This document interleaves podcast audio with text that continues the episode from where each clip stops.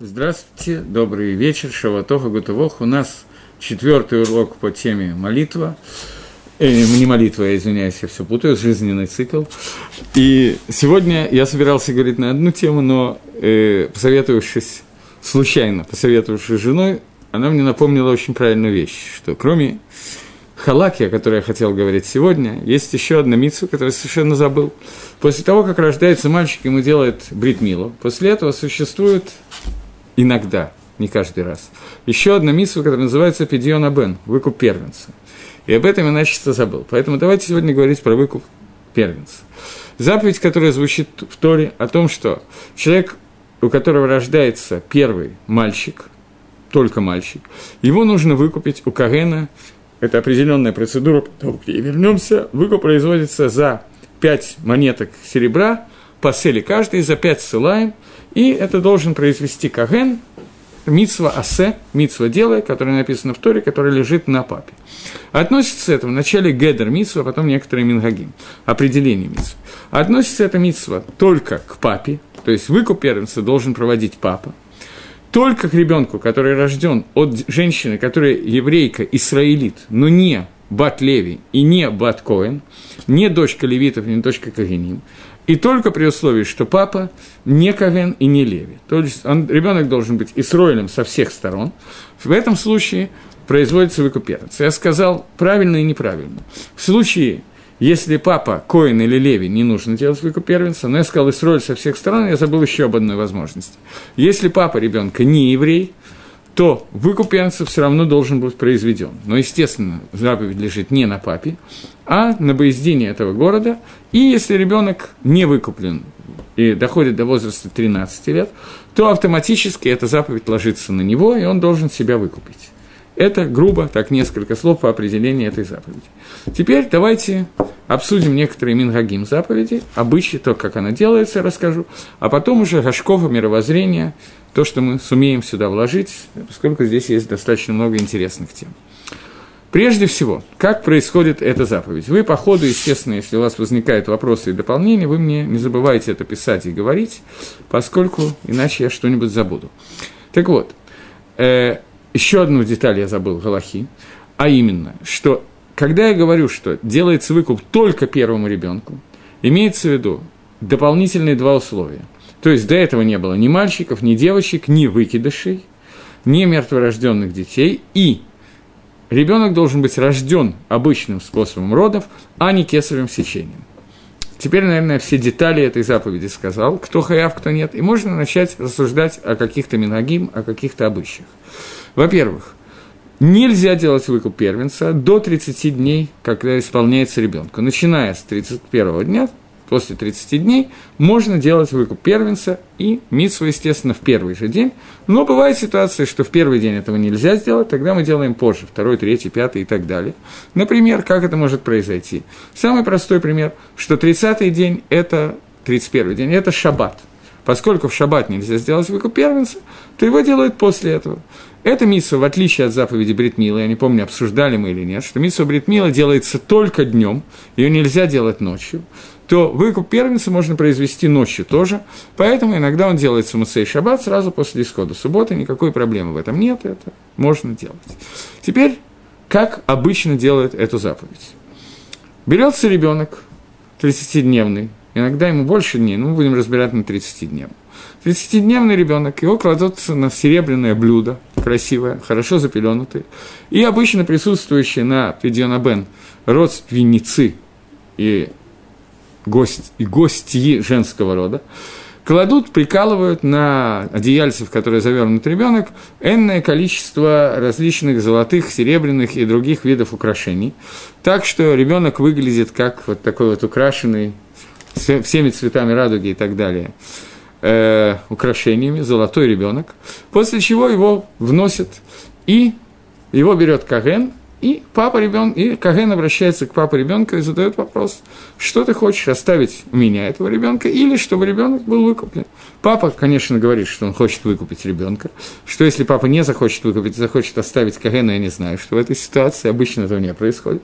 После того, как он говорит, что он хочет выкупить ребенка, то профессиональные коэним, которые занимаются выкупом первенца профессионально, желательно именно у них делать этот процесс, потому что это коэним, у которых есть записи их родословные и так далее, то в этом случае эти коэним имеют у себя просто специальные монетки, которые так вычеканы, серебряные монетки. В принципе, любое количество серебра или золота, или каких-то денег, которые стоят вот сумму определенного веса серебра, я не знаю точного веса, годятся. Обычно берется с запасом и кладется, коэн отдает это в подарок, если это его монета, он отдает в подарок папе.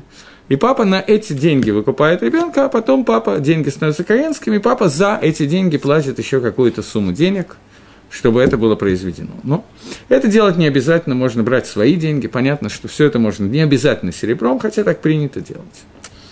После этого коэн и говорит благословление Шехияну и Броху Альпидиона Бен. После того, как Бен выкуплен, как ребенок выкуплен, принято это делать во время трапезы, поскольку любая митсва у нас связана с саудат митсва, с трапезой, посвященной митсве, то обычно Пидьон Абен, в отличие от бритмила, бритмила обычно делается бритмила, после этого трапеза, посвященная тому, что ребенок обрезан. Маша Энкен, что не так, когда мы говорим про Пидьон Абен, делается в середине трапезы, делается выкуп первенца. Понятно, в середине трапезы происходит этот выкуп. Окей, замечательно. То есть делается гамоцы, люди начинают трапезу, делается пидьон абен, и потом продолжают еду, говорят диврей Тора, слова Тора, чтобы превратить трапезу не просто в трапезу, а поскольку у нас есть Мишна в трактате Перкей Авот, который говорит, что 3 человека, которые сидели за столом и кушали, и нету между ними слов Торы, то они все равно, что ели от жертвенника трупом, то поэтому, когда мы делаем судат мицву, понятно, что мы, кроме поздравлений и криков мазальтов и так далее, мы поздравляем ребенка, желаем ему какие-то вещи и говорим при этом слова Торы. Эти слова Торы поднимают нашу трапезу и превращают ее в судат мицву. Здесь есть такой момент, который общеизвестен, поэтому я его называю, о том, что пидьон, начинается слово пидьон выкуп, начинается из букв пейдалет. Пейдалет. Пейдалет, каждая буква еврейского алфавита, имеет какое-то цифровое значение. Пейдалет вместе означает 84. Пейдалет вместе – это 84. Поэтому есть такое, не знаю, где это сказано, но в книгах приводится, не знаю, кто первый это сказал, я имею в виду.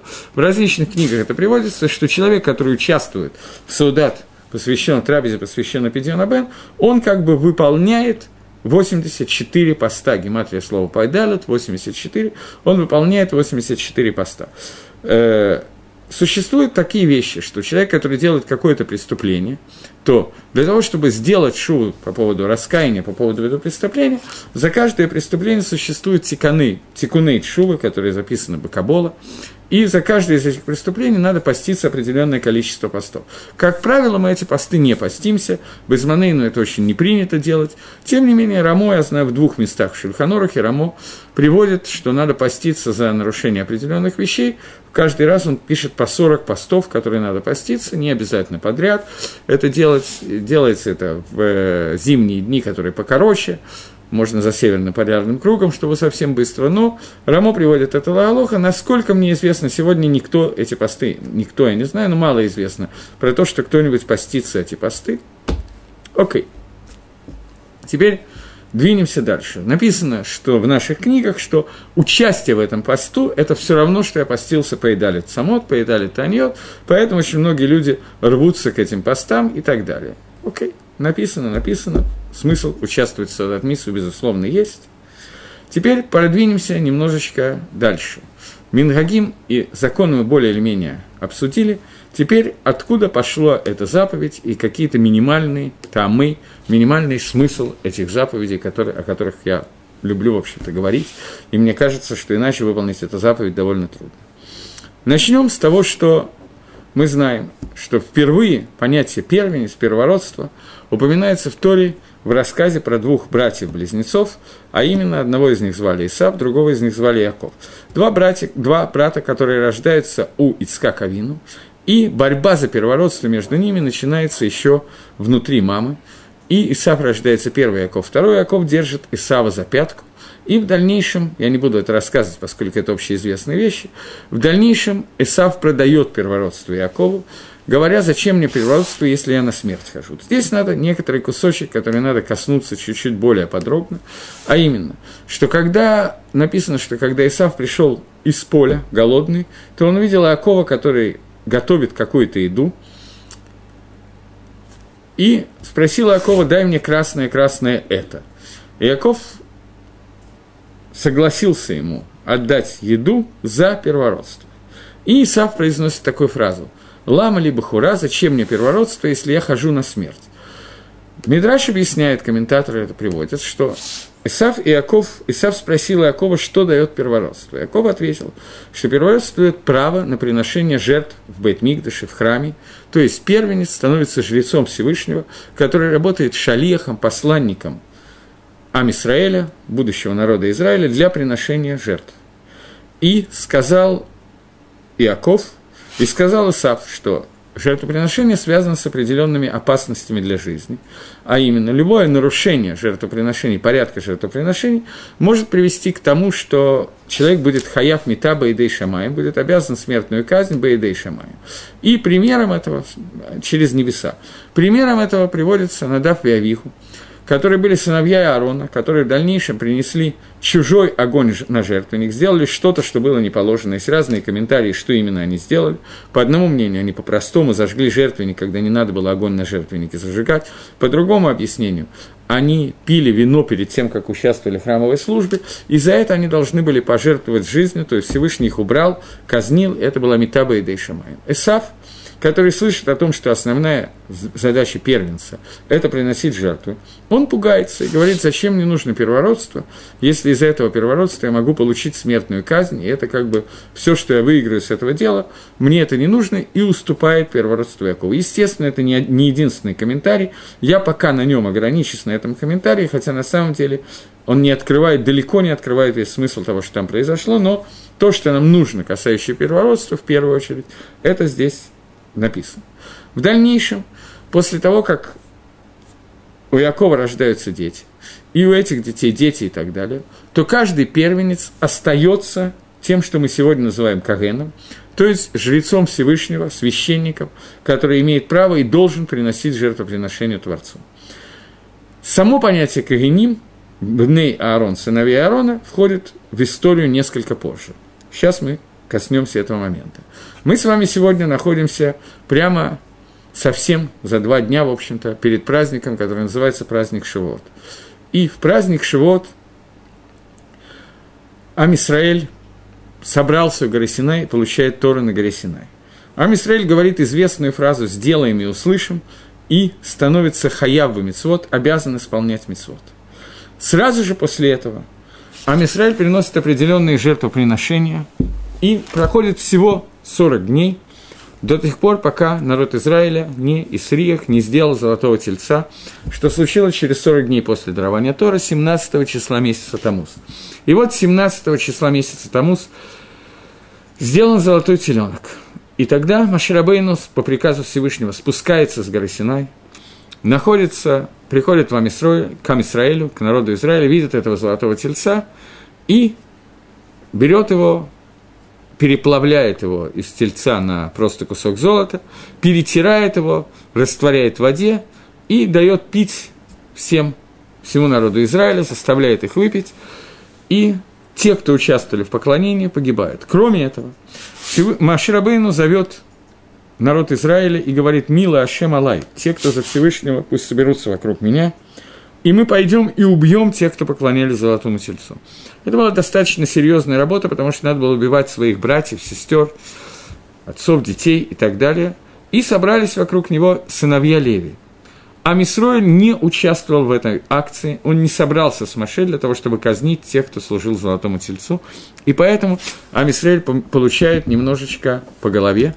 В связи с этим Всевышний забирает у первенцев народа Израиля право на приношение жертвы и отдает их колену левитам, а именно Кагеним. Теперь Кагеним и Левиим, они участвуют в жертвоприношении на другом уровне. То есть Кагеним приносит жертву, Левиим поют во время приношения жертвы, а Ам Исраэль тоже участвует, но косвенно. От первенцев забрано право на приношение жертв, и первенцы перестают быть первенцами. И тогда Всевышний дает заповедь, что любого первенца, который родился в народе Израиля, его надо выкупить, потому что к душе, которая у него есть, святость, которая у нее есть. Очень трудно понять, и еще труднее объяснить, что означает святость, первородство, которое есть, начаток того, что выходит из мужа и жены, первый ребенок, который есть, он обладает большей святостью, и эта святость никуда не девается, и она остается. Но поскольку этот первенец не имеет права на жертвоприношение, то поэтому вместо этого его выкупают, чтобы он мог превратиться в Исроэль Гамур, в обычного Исроэля, и Коэн получает за это определенную сумму денег, за то, что он произвел этот процесс.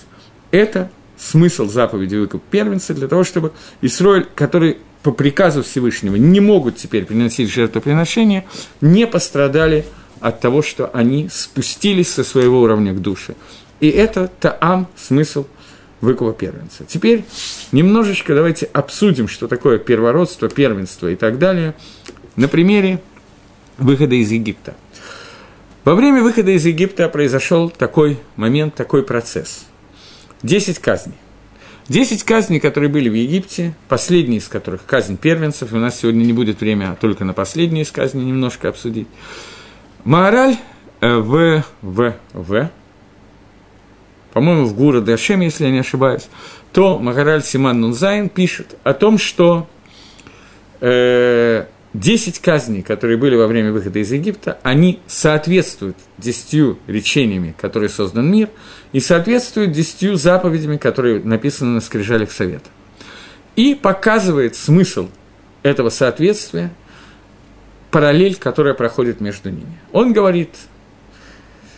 Махараль обычно очень тяжело читается, но здесь, на мой взгляд, этот кусочек Махараля довольно легко читабельный и довольно понятный, поэтому можно попробовать прочитать самостоятельно. Большая часть Махараля читается тяжело, и нужно, чтобы кто-то объяснял. Махараль пишет о том, что 10 казней, которые были в Египте, и 10 решений, которые сотворил мир, они идут как бы обратно пропорционально. Давайте я немножко попытаюсь объяснить. Я понял, что так быстро я не смогу это ответить. Даже если это займет лишнее время, лучше четче объяснить, чем смазать картину. Махараль приходит на Мишну из трактата Перкей Авот. Мишна, которая говорит, что 10 решениями был создан мир. Разве недостаточно было создать мир одним решением? Зачем создал Всевышний мир 10 решениями? Чтобы дать награду праведникам, которые помогают существовать миру, который создан целыми 10 решениями, и чтобы дать наказание нечестивцев, которые разрушают мир, который создан целыми 10 решениями. Ад кан до сих пор Мишна в трактате Перкей Авот. Задает Махараль простой вопрос на эту Мишну. Вопрос, который я сформулирую чуть-чуть не по-махаралевски, но суть будет одна и та же. Что, допустим, человеку нужно построить дом. Он нанимает каблана, строителя, подрядчика, который будет строить ему дом. И их спрашивают, этот дом по такому-то плану за такое-то время, сколько будет стоить? Говорит ему подрядчик, что он будет стоить 100 тысяч. Отвечает будущий хозяин дома, что я готов платить 1 миллион, но чтобы этот дом был построен, и чтобы теперь человек, который его разрушит, должен был мне 1 миллион, а не 100 тысяч. Примерно это написано в Мишне Перкей Авот, что Всевышний мог создать мир одним решением, создал 10, чтобы наградить праведников, что они сочетают мир, который создан 10 решениями. Но мир один и тот же. Мир мог быть создан одним решением. Давайте подумаем. Приходит человек и сжигает дом, за который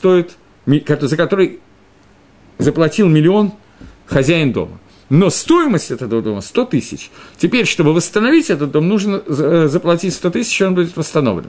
Почему сжечь человек, который сжег дом, мне не выговорить этого слова, должен платить 1 миллион, а не 100 тысяч? Пусть он наймет подрядчика, он заплатит 100 тысяч, дом готов. За что наказывать Рашу, нечестивца, сволочи по жизни, который взял и сделал какие-то авирот, которые разрушают мир, который целыми 10 решениями был создан. Если можно было создать одним решением, то авейры, которые он сделал против одного решения, а против 10. Вопрос, который задает Махараль, вопрос на поверхности. Ответ, который дает Махараль, еще более на поверхности. Махараль пишет, что отсюда мы видим, что на самом деле этот мир создан 10 решениями, это не тот мир, который Всевышний мог создать одним решением. Всевышний мог бы сделать мир из одного решения, но он выбрал мир, который на более высоком уровне, который создан целыми 10 решениями, поэтому теперь награды и наказания будут другие. Так объясняет Махараль, и мне кажется, что это мухрах, что этот ответ мы хаевим дать.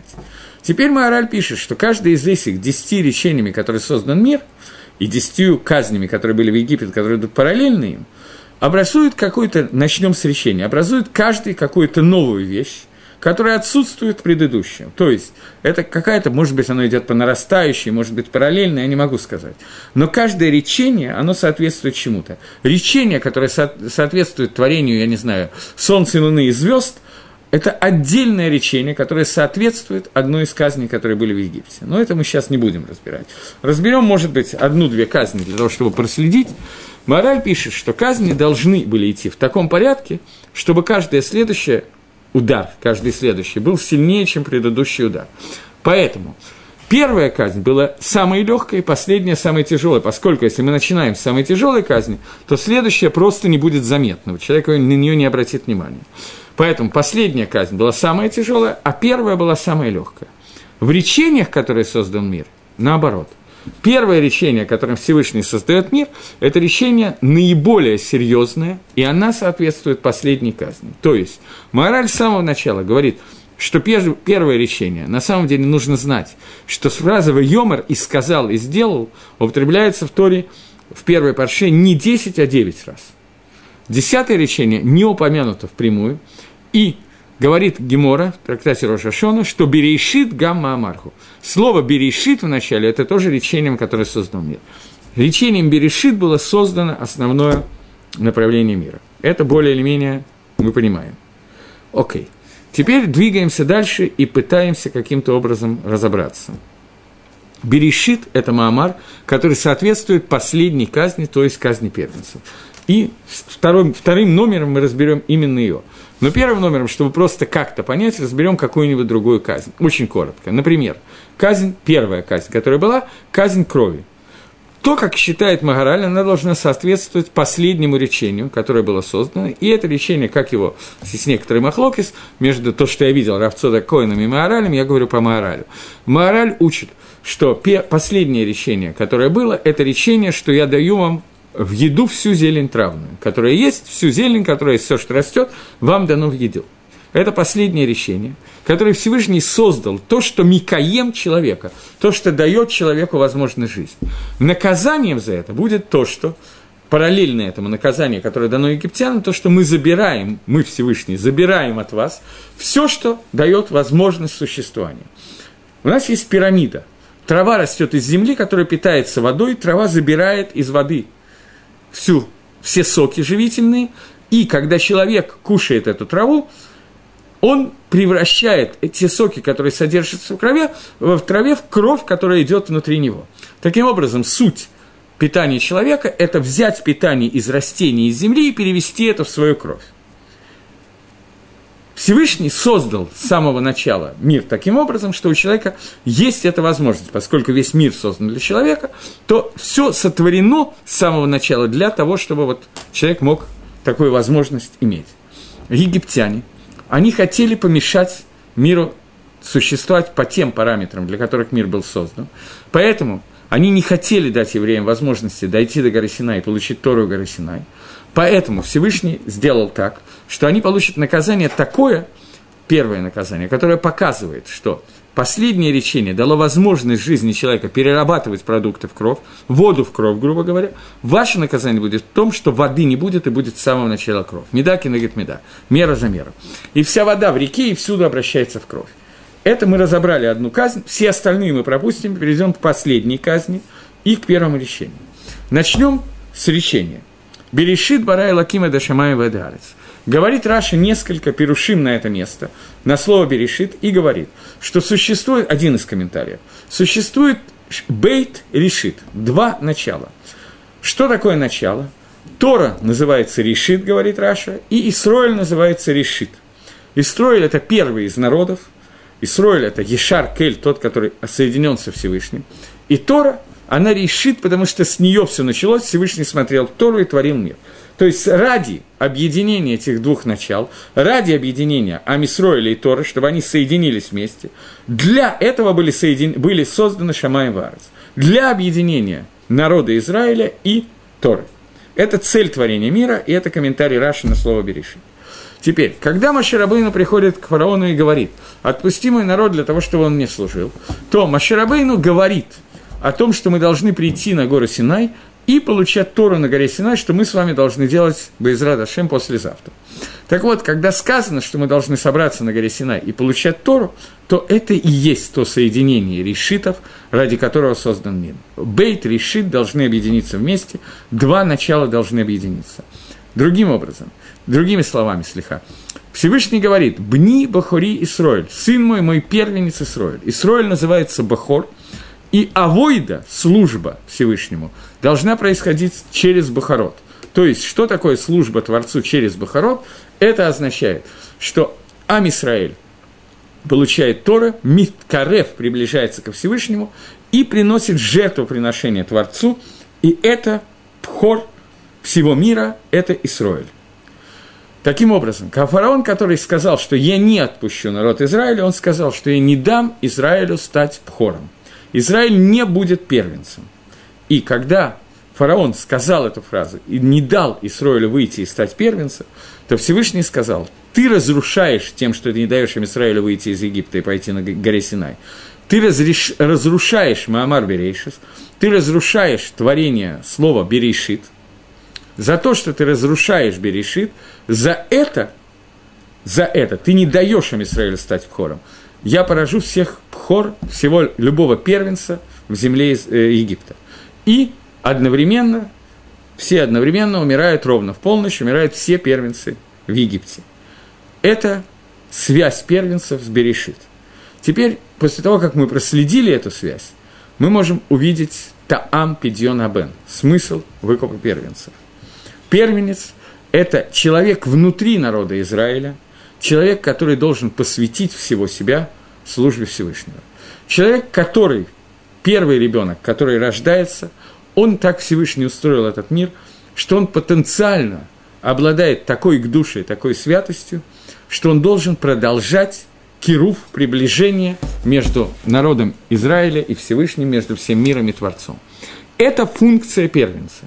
Поскольку Ам Исраэль лишился своего первенства, первенцы Ам Исраэля лишились своего первенца из-за поклонения Золотому Тельцу, и из-за того, что они не стали, не откликнулись на лозунг Моше Рабейну «Милый Ашем Алай», «Кто за Всевышнего ко мне?», в тот момент, когда это произошло, в этот момент Всевышний передал первенство, то есть возможность службы Всевышнему Кавиним, и мы лишились этой возможности. Поэтому для того, чтобы первенцы могли нормально существовать, на другом уровне, но существовать, Всевышний дает заповедь Пидьон Абен выкупить своего первенца. Выкуп также происходит, подобный выкуп происходит, например, если жертвоприношение, которое мы посвятили в храм, ее по каким-то причинам невозможно принести в храм. Причины могут быть только одни. Баальмум, на нее упала какая-то гадость, я не знаю, как это сказать. Например, он сломал ногу. Бычок, который был посвящен в храм, сломал ногу. Для того, чтобы теперь этот бычок стал хулином, вышел в хулин, нам надо произвести пидьон гэгдыша, нам надо выкупить его. То же самое происходит с первенцами. Поскольку они перестали быть посвящены Творцу, то нам надо их выкупить. Это пидьон, который происходит, и это смысл этого пидьона, поскольку к душе первенцев остается. Теперь двинемся немножко дальше. Кроме заповеди выкупа первенцев человека, есть еще некоторое количество первенцев, которые мы должны выкупать. А именно, например, существует заповедь первый теленок, который рождается и так далее, бхор чистого животного, он должен быть принесен в жертву. После того, как рождается первый козленок, первый бычок, первый ягненок и так далее, все они должны принесены быть в жертву Всевышнему, это бхор. Сегодня, когда мы не можем принести бхора Всевышнему, то мы не можем его выкупить тоже. Почему? Потому что я оговорился и сказал, что выкуп можно произвести только когда есть какой-то мум, какой-то изъян, когда это животное не годится в жертву. Сегодня мы не можем принести в жертву не потому, что животное не годится, а потому что не годимся мы, у нас нету бейт-микдаша. Поэтому выкупить просто так мы не можем. Поэтому животное, которое является бхором и подлежит жертвоприношению, сегодня мы должны его оставить пастись до тех пор, пока на него не выпадет вот этот мум, этот изъян, и после этого мы можем его выкупить. Поскольку понятно, что может из-за этого произойти всякие неприятности, а именно, что человек запутается, случайно что-то сделает и так далее, то поэтому стараются, чтобы когда корова, ягненок и так далее были первый раз беременны, то часть этого ягненка делают шута в компаньонство с кагеном или с гоем, и в таком случае нету заповеди пидьон абен, приношение пхора, и пхор не рождается кадош, его можно сразу же употреблять в пищу, нету никакой проблемы. Еще одна заповедь пидьон пхор, есть пидьон петер хамор. Ослы, которые удостоились этой заповеди, потому что они помогали Ам Исраэлю выносить имущество из Египта.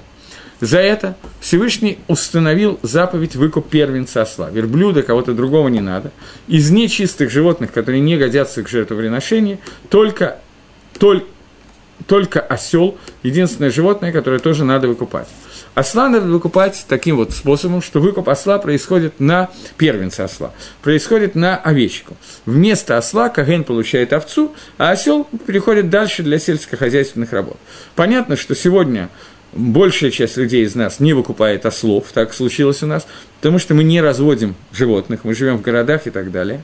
Но еврею, у которого рождается осел мужского рода, это первый осел, который рождается этой ослице, должен произвести заповедь выкуп первенца осла. Когда-то в Израиле, несколько лет назад, может, сейчас тоже есть, я не слежу за этим, была организована такая хеврала мицвот надирот, компания для редких заповедей. Есть заповеди, которые обычно стандартный человек не может выполнить. Например, построить мааке на доме. Мааке – это загородка для того, чтобы с крыши дома не падал человек. Поскольку обычно люди не строят дома сегодня, то мааке мы тоже не делаем. Так вот, эта хевра сделала такую заповедь, что покупался дом коллективно, как бы каждый скидывался по какой-то сумме очень небольшой, и крыша дома принадлежала нам всем, и мы были хейми построить мааке, мы были обязаны это сделать, и кто-то был шалехом, построил мааке для всех нас, и мы все выполнили мицву. То же самое было сделано с различными мицвот, например, отделение пэ, лекет, шихиха, такие вещи, которые обычно делает только человек, работающий на земле. Каждого из нас, из желающих за определенную очень небольшую сумму денег, дали кусочек поля уже засеянного 4 на 4 амы, 2 на 2 метра, и надо было снять самому урожай и оставить край поля неубранного, делить трумот и масрот и так далее, и все эти мицвот можно было сделать. Одна из самых трудных заповедей, редких заповедей, не то, что мы обязаны ее делать, понятно, что нет, но мне было очень интересно, поэтому я записался туда. Есть еще одна из Каббала Аризаля, это еще одна причина для выполнения этих мицвот. Есть такая массойра от имени Аризаля о том, что человек будет спускаться в различные гилгулим, в различные рождения в этот мир до тех пор, пока он не выполнит все мицвот, которые есть в Торе, за исключением мицвот, которые даны только для коганим или только для царя, например, и так далее. Поэтому каждый человек будет рождаться в этом мире несколько раз, до тех пор, пока он не выполнит все эти заповеди. И поскольку есть заповеди, которые часто встречаются на диване тфилин, они намного важнее, естественно, их надо выполнять, а есть заповеди, которые обычно люди делают редко, то поэтому я записался на выполнение заповеди «Выкуп первенца осла». Каким образом производился выкуп первенца осла? Скинулись, я не знаю, по одной прути, по 20 огород. Ну, там немножко больше было, неважно. Много-много людей. И была куплена маленькая ослица новорожденная. Подождали, пока она дойдет до состояния возможности для беременности и роды. К нее привели к ослику, но она, зараза, родила другую ослицу вместо того, чтобы родить осла мужского рода, и испортила нам весь процесс.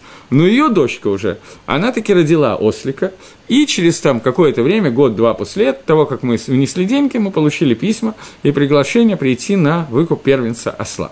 И вот мы собрались на площади около Ишивы Мир, а там огромная площадь, и там производился выкуп первенца осла. Какое количество людей там было, это было много народу.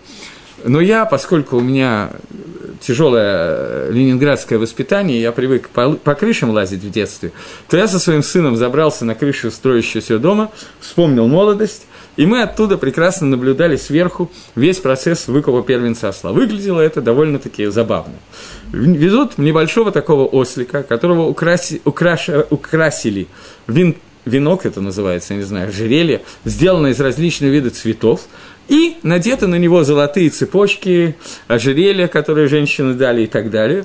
Ослик выглядел очень... Ему явно, правда, ожерелья мешали, а цветочки он хотел покушать. Он не проникся важностью заповеди выкупа первенца осла, поскольку он осел. Вот. Но остальные люди смотрели, фотографировали и так далее. И вот пришел каген, произвели все процедуры, которые необходимы. Одна из процедур, что надо сделать киньян, и ослика надо поднять на 3 тефаха над землей. А ослик за это время немножко вырос, он был не такой совсем уж маленький, но здоровый мужик в качестве кавена поднял ослика так вот на большое расстояние. Ослик привык, что обычно на нем ездят, а тут его повезли куда-то. Но он был доволен. После этого его отпустили, дали ему, поменяли на овечку и дали ему покушать те венки, которые на нем висели, только не золотые. Золотые забрали. Таким образом производится процесс выкуп первенца осла. Шореш мицвот, корень заповедей, выкупы первенца, это одна и та же вещь. Но понятно, что первенец Израиля имеет к душе немножко больше, чем первенец осла. Но даже первенец осла имеет такой род к душе, что Тора заповедовала его выкупить. Суть выкупа состоит в том, что к душе переходит в холь, к душе становится хулином, и после этого человек может вести, или осел может вести свой нормальный ослиный или человеческий образ жизни. Это пидьон абен, который происходит в возрасте 30 дней. Я хочу еще рассказать историю, которая, наверное, известна, что Вильнюсский Гаон в книге Сифра Децниуса, в комментарии на книгу Сифра Децниуса, Вильнюсский Гаон написал, что вся Тора целиком содержится в первой Парше Берейшис, а вся Парша Берейшис содержится в первом слове, слове Берешит, в начале. Там содержится вся информация, которая существует о Торе. И как-то он был на Пидьон а-Бен, на выкупе первенца у кого-то из своих родственников, друзей, в городе Вильнюсе много лет назад. И его спросили, вот ты, Гаон, говоришь, что все содержится в первом слове. Где выкуп первенца находится в первом слове, в слове Берейшис? И Гаон ответил, что слово Берейшис, Раши, Тивот, первые буквы, слово Берешит, Бен Решона Харейш Шлашим Йом Тивде, первого сына через 30 дней выкупи. Первые буквы, аббревиатура вот этого словосочетания, первого сына через 30 дней выкупи, это слово Берейшис. Когда я первый раз это прошел, прочитал, то мне это показалось, ну, Гаон прекрасно вывернулся из положения, он Гаон, гений, поэтому он нашел такую вещь. Сегодня я понимаю, что поскольку само понятие Берешит, само слово Берешит, творение, которое было во время самого начала, это суть его, соединение Исроиля и Торы, то поэтому первенец, который является апогеей понятия Исроиль, он должен быть обязательно зафиксирован в слове «берешит», поскольку для этого первенца, про которого Всевышний говорит «Сын мой, мой первенец Исроиль», для этого первенца создан весь мир. И существование мира возможно только потому, что Исроиль, как первенец, соединился с Торой. Без этого не было никакого смысла в существовании мира. Поэтому в слове «берешит» «бавадай», безусловно, должно быть зафиксировано понятие выкупа первенца. Я несколько добавил, потому что сказал Гаон, он этого не говорил. Но, тем не менее, мне это кажется очевидным. Двинемся дальше. Есть такая вещь, которая в общем и целом очень известная вещь. О том, что, когда евреи стояли на горе Синай, то все изъяны, которые у них были, ушли. Я об этом еще раз хочу сказать, поскольку мы находимся за 1,5 дня до дарования Торы. Странно, что сегодня никто не задает вопроса. Может быть, плохой эфир или что-то такое, потому что я привык к каким-то вопросам. Если будут, то я буду очень рад. Так вот, когда евреи получали Тору у горы Синай, находились у горы Синай, и нам была дана Тора в этот момент, то в момент дарования Тора, в тот момент, когда евреи сказали «сделаем и услышим», все изъяны, которые у них были, все болезни, все мумин, все от них отошло, они выздоровели, они стали полноценными, цельными и так далее. И продолжалось это какое-то время до того, как они сделали Золотого Тельца, когда почти все вернулось на круги своя. И в этот момент первенцы лишились своего первенства, если можно так выразиться, хотя бы частично. Но когда придет Машиах, нам обещано, что все изъяны, которые у нас есть, они исчезнут. И раз изъяны, которые у нас исчезнут, то по идее своей, первенцы должны вернуться к своей святости, к своей душе, и должны вернуться к жертвоприношению. Я не знаю макора, источника, так это или не так, я не могу ответить на этот вопрос. Я слышал, что есть такой мидраш от своего сына, который слышал это от Ребби в Хедере. Я долго искал, где это может быть написано, поскольку мидраш мне показался очень правильным. Мидраша такого я не нашел. Но я нашел Орух Хаим, Акадош, который приводит этот комментарий и говорит, что после прихода Машеха право на жертвоприношение вернется к первенцам. Но при этом Я в другом месте читал, эта книга называется «Ехескель», пророк Ехескель, который пишет, что после прихода Машеха жертвоприношение останется у Коганим, причем не у всех Коганим, от части Коганим оно будет забрано, оно будет оставлено только у Коганим бней Цедек за то, что они поддержали Давида Мелаха во время восстания Авшалома и так далее. То есть, получается ситуация, что с одной стороны есть место, где написано мифраж, что Коганим будут приносить жертву, с другой стороны написано, что первенцы вернутся к жертвоприношению. Судя по всему, надо сказать, я опять же не помню, слышал я этот комментарий, или я его выдумал сам, поэтому я честно говорю, что я не знаю, но, судя по всему, надо сказать, что будет существовать два вида жертвоприношений. Жертвоприношения общественные, которые переданы Коганим и останется у Коганим, то есть корбан, тамид и так далее может приносить только Коген. И будут личные жертвоприношения, которые вернутся к первенцам, как это было до Хед Гайгель, и каждый из первенцев будет иметь право приносить одиночные жертвоприношения. Мне кажется, что... Я не помню точно, видел я это или нет, но мне это кажется наиболее простым объяснением вот того, о чем я сейчас говорю. Поскольку к душе первенцев никуда не уходит, святость остается и так далее.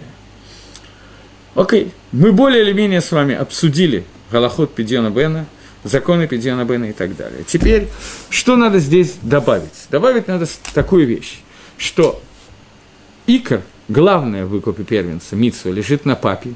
Папа должен выкупить своего сына, начиная с 30-го дня и дальше. Если папа отсутствует, или папа не еврей, или папа умер, не дай бог, луалейну и так далее, или по какой-то другой причине, вы сами легко можете догадаться, какой. Так же, как на 8-й день не всегда русским евреям делали бритмилу, так на 30-й день есть не все первенцы, которым был сделан Пидьон а-бен, выкуп первенца.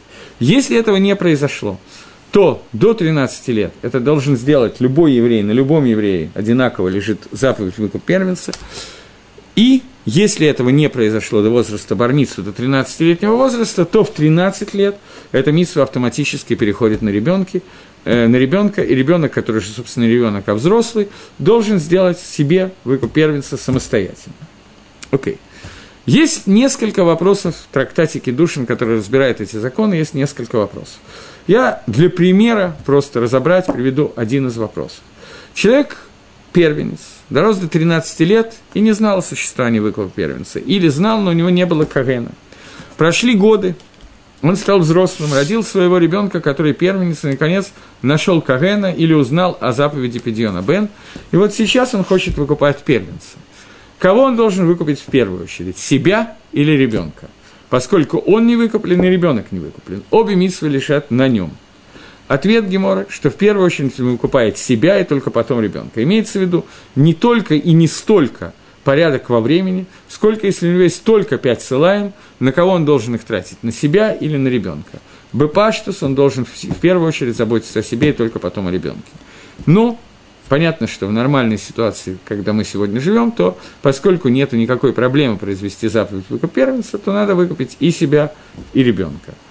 Заповедь это достаточно важная, поскольку человек...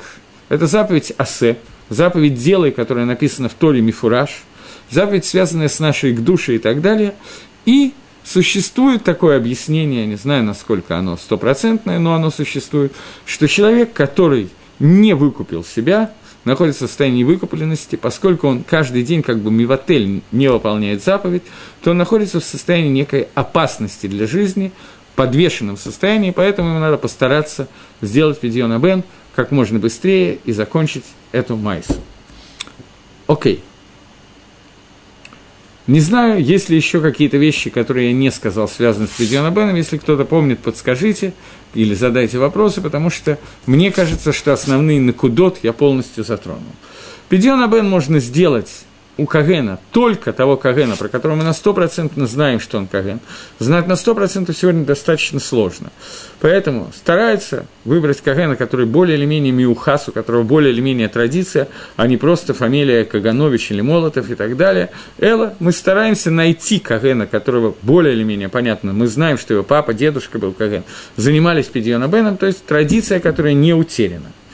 Еще во времена Вильнюсского Гаона, сам Гаон считал, что традиция Коганим у нас утеряна практически полностью, поэтому он был первенцем Вильнюсский Гаон, поэтому он себе делал пидьон, кроме того, что его папа выкупил, он делал себе, понятно, что без благословления и так далее, но лехумра, чтобы лехахмер устражить, он делал себе пидьон бен у каждого Когена, которого он встречал, до тех пор, пока ему не попался Коген, который являлся потомком Шаха, комментария на Шульхан Арух, Сифтей Коген, про которого он считал, что у этого Когена есть более или менее известная как бы традиция, что он Коген, и теперь и тогда он перестал. То есть он за свою жизнь сделал несколько раз мисафек, из сомнений несколько раз сделал пидьон бен, вдруг он выкупился не у Когена. Сегодня люди, которые делают пидьон бен, стараются найти Когена, который более или менее миухас, про которого более или менее все известно, чтобы не было сфикот. Окей, сомнений. Окей. Что еще такое нам важно какую-то накуду добавить к пидьон бену? Я сказал, насколько считается важно присутствовать на трапезе, посвященной пидьон бену, и сказал, что обычно эти трапезы, это считается трапеза, которая выкупает, помогает выкупить мне, сделать пидьон, слово пидьон – это выкуп, 84 поста, которые человек обязан сделать, и есть те, которые немножко считают, что это киилу, как будто бы помогает, что это не очень помогает, есть те, которые считают, помогают, но мы следим за этим. Теперь во время пидьона бена есть такой мингак, такой обычай, что во время пидьона на этом блюде серебряном, на котором лежит ребенок, лежит мешочек, в котором находится пару кусочков кускового сахара и ломтик, долька, наверное, это называется, чеснока. И те, кто присутствует, забирают себе этот сахар и этот чеснок, и пару раз в России, когда я на этом присутствовал, меня спросили, что вот я забрал, обычно это женщина спрашивает, в тот раз, во всяком случае, была женщина, я забрала чеснок и сахар во время пидьона бена, а что теперь с этим делать? Зачем я его забрала? Вопрос правильный, имеющий смысл, и... Сейчас, секундочку. Пока пришел, наконец, вопрос, поэтому я не буду терять возможности, и... Во-первых, один из вопросов Черновцов пришел, вопрос отправлен, но какой вопрос не написали. Другой вопрос, нет храма, нет жертвы, нет прощения, что же делать? На этот вопрос отвечает не более не менее, как пророк Ишаяху, который говорит, что в момент, когда нету храма, нашими словами мы платим вместо жертвоприношений. Читая порядок жертвоприношения, который мы должны принести в жертву за наш авирот, мы получаем прощение, как если бы жертва была принесена во время храма. Практически на том же уровне. Понятно, что жертва может дать чуть-чуть больше, или много больше, я не знаю, но слов наших для того, чтобы вместе с шувой вполне достаточно для того, чтобы получить прощение. Второй вопрос. Если человек не знает точно, левит ли он, нужно ли выкупаться? Если он левит или мама левитка, то выкупаться не нужно. Но если у нас есть сафек, сомнение, левит человек или нет, я не знаю, из-за чего может возникнуть сомнение, это может быть очень много вариантов. Кто-то что-то сказал, какая-то прабабушка говорила, что мы левиты, но точно не знает и так далее. Особенно у русских евреев сегодня это регулярно происходит. То общий совет – делать выкуп первенца, но без брахи, без благословения. Ни в коем случае не говорить браху. Так же, как бывает ситуация, я несколько раз сталкивался, я забыл про эту ситуацию, когда человек приходит и говорит, что он первенец, он не левит, он не Исроэль, спрашивают, когда он родился, а когда родители поженились, и выясняется, что у родителей там, 4 года не было детей. Такая ситуация очень подозрительна, потому что обычно, когда люди женятся, дети рождаются раньше. Есть большая вероятность, что у мамы был выкидыш или что-то подобное этому, и ребенку не надо делать выкуп первенца. Но проверить это совершенно невозможно, потому что либо неудобно спросить маму в упор, либо мамы уже нету и так далее. В такой ситуации тоже общий совет – делать выкуп первенца без брахи. Поскольку это митцва асе, то сделать ее можно лыхумра, если я не обязан, лейт ковен, что это просто подарок, иметь в виду, что это просто подарок ковену, и никакой проблемы в этом нету, за исключением того, что эта митцва связана с брахой, и в таком случае ни в коем случае нельзя говорить браху. Если я сделал какую-то митцву без благословления, то митцву я выполнил. Если я сказал благословение там, где его не надо говорить, то я сказал броху леватолу, неправильную браху, и поэтому такого делать нельзя, хас вахалила. Окей. Теперь вернемся, если есть вопросы, пишите. Начали писать, я очень рад. Теперь подвинемся немножечко дальше. И на чем я остановился? На чесноке и сахаре. Зачем делится, раздается людям сахар и чеснок во время пидьона бена? Что с ним надо делать? Общая рекомендация – кинуть эту дольку чеснока в кастрюлю с щелнтом, а сахар растворить в компоте, в чае и так далее.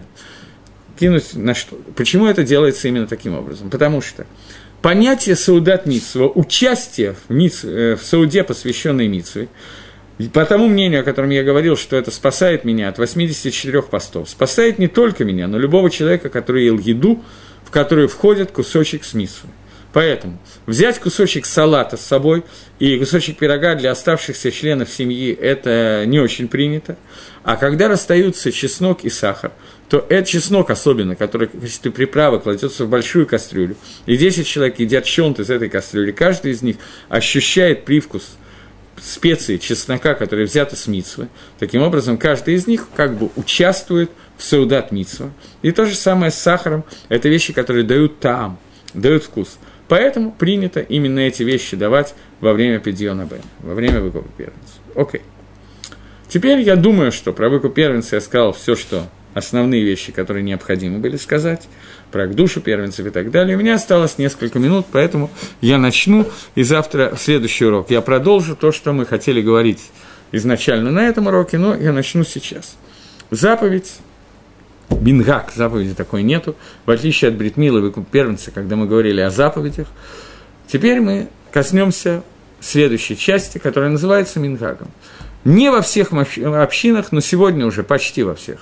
Существует такой мингак, обычай, который называется халака. Халака – это ребенок в возрасте 3 лет. До 3 лет мальчика принято не стричь волосы, и у ребенка остаются густые косы и так далее. В возрасте 3 лет его стригут и оставляют пейсы, которые торчат, как мы знаем, и получается такой пейсатый ребенок. Заповедь такой нету.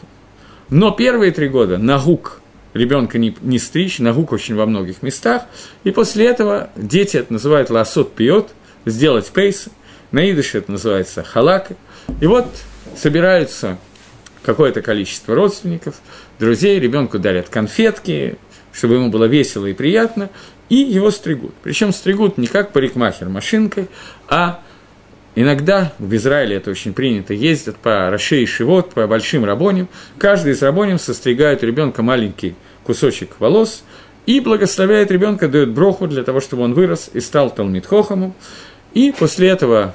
Папа тоже стрижет, естественно, может быть, он первый, кто стрижет. Потом мама обычно достригает уже ребенка и придает ему более или менее человеческий товарный вид, чтобы голова была похожа на голову, а не на то, что она похожа после того, как некоторые рабоним состригли по маленькому кусочку чубчику волос и так далее. После этого ребенок приобретает нормальный товарный вид, и на него надевает кипу и талас коттон.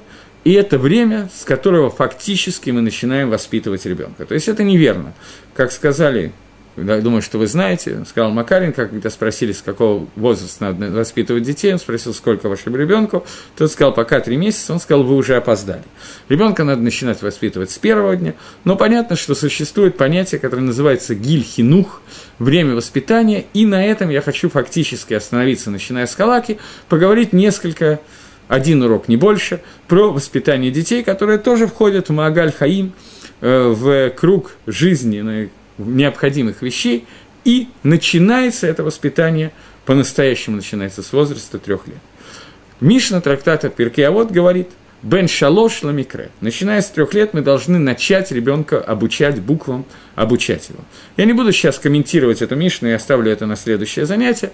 Я просто скажу о том, как обычно делается халаки и как обычно начинает учить ребенка буквам. Ребенка папа заворачивает в свой большой талит, ребенок оттуда почти не виден, его несут на руках и угощают там потом ребенка самого, в первую очередь, и остальных тоже куском пирога, на котором нарисованы буквы. И появился еще новый мингак в последнее время, когда во время начала учебы в хедере, в первый день учебы в хедере, когда ребенка в 3-летнем возрасте приносят в хедер, то ребенку, всем детям выдают алифбейт, буквы алфавита алифбейт, которые... Дав, который лежит в полиэтиленовой папочке, а полиэтиленовая папочка сверху смазана медом.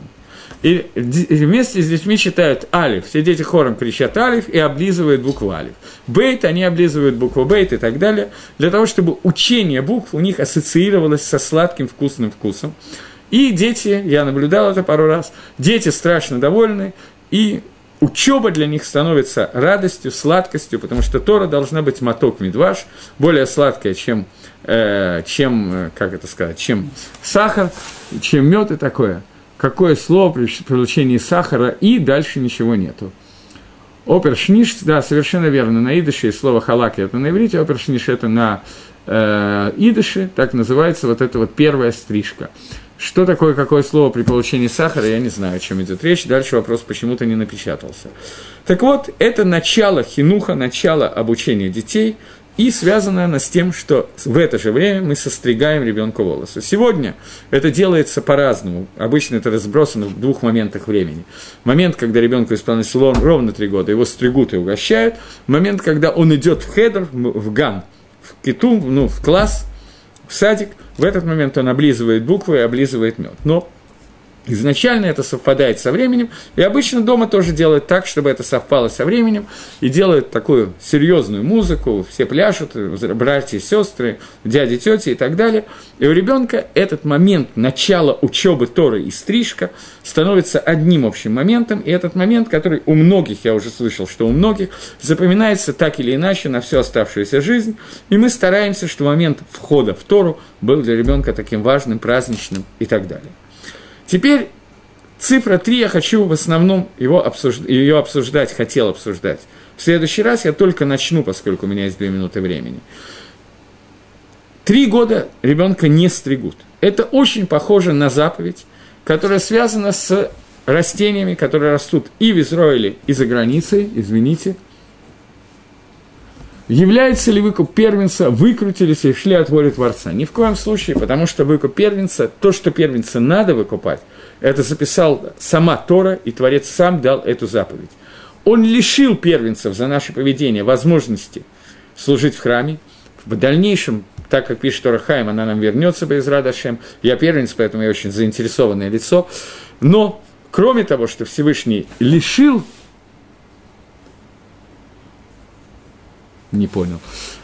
Но поскольку Всевышний лишил нас этой возможности, а к душе у нас осталось, то для того, чтобы у нас была полноценная жизнь, он дал нам заповедь сделать выкуп той авейры фактической, которую мы сделали, когда мы не откликнулись на призыв Моше Миэлы Ашем Алай.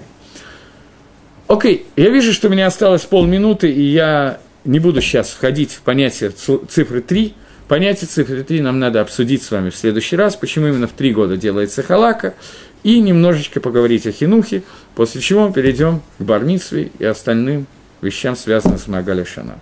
Надеюсь, что вам было интересно слышать. Слушать я очень старался.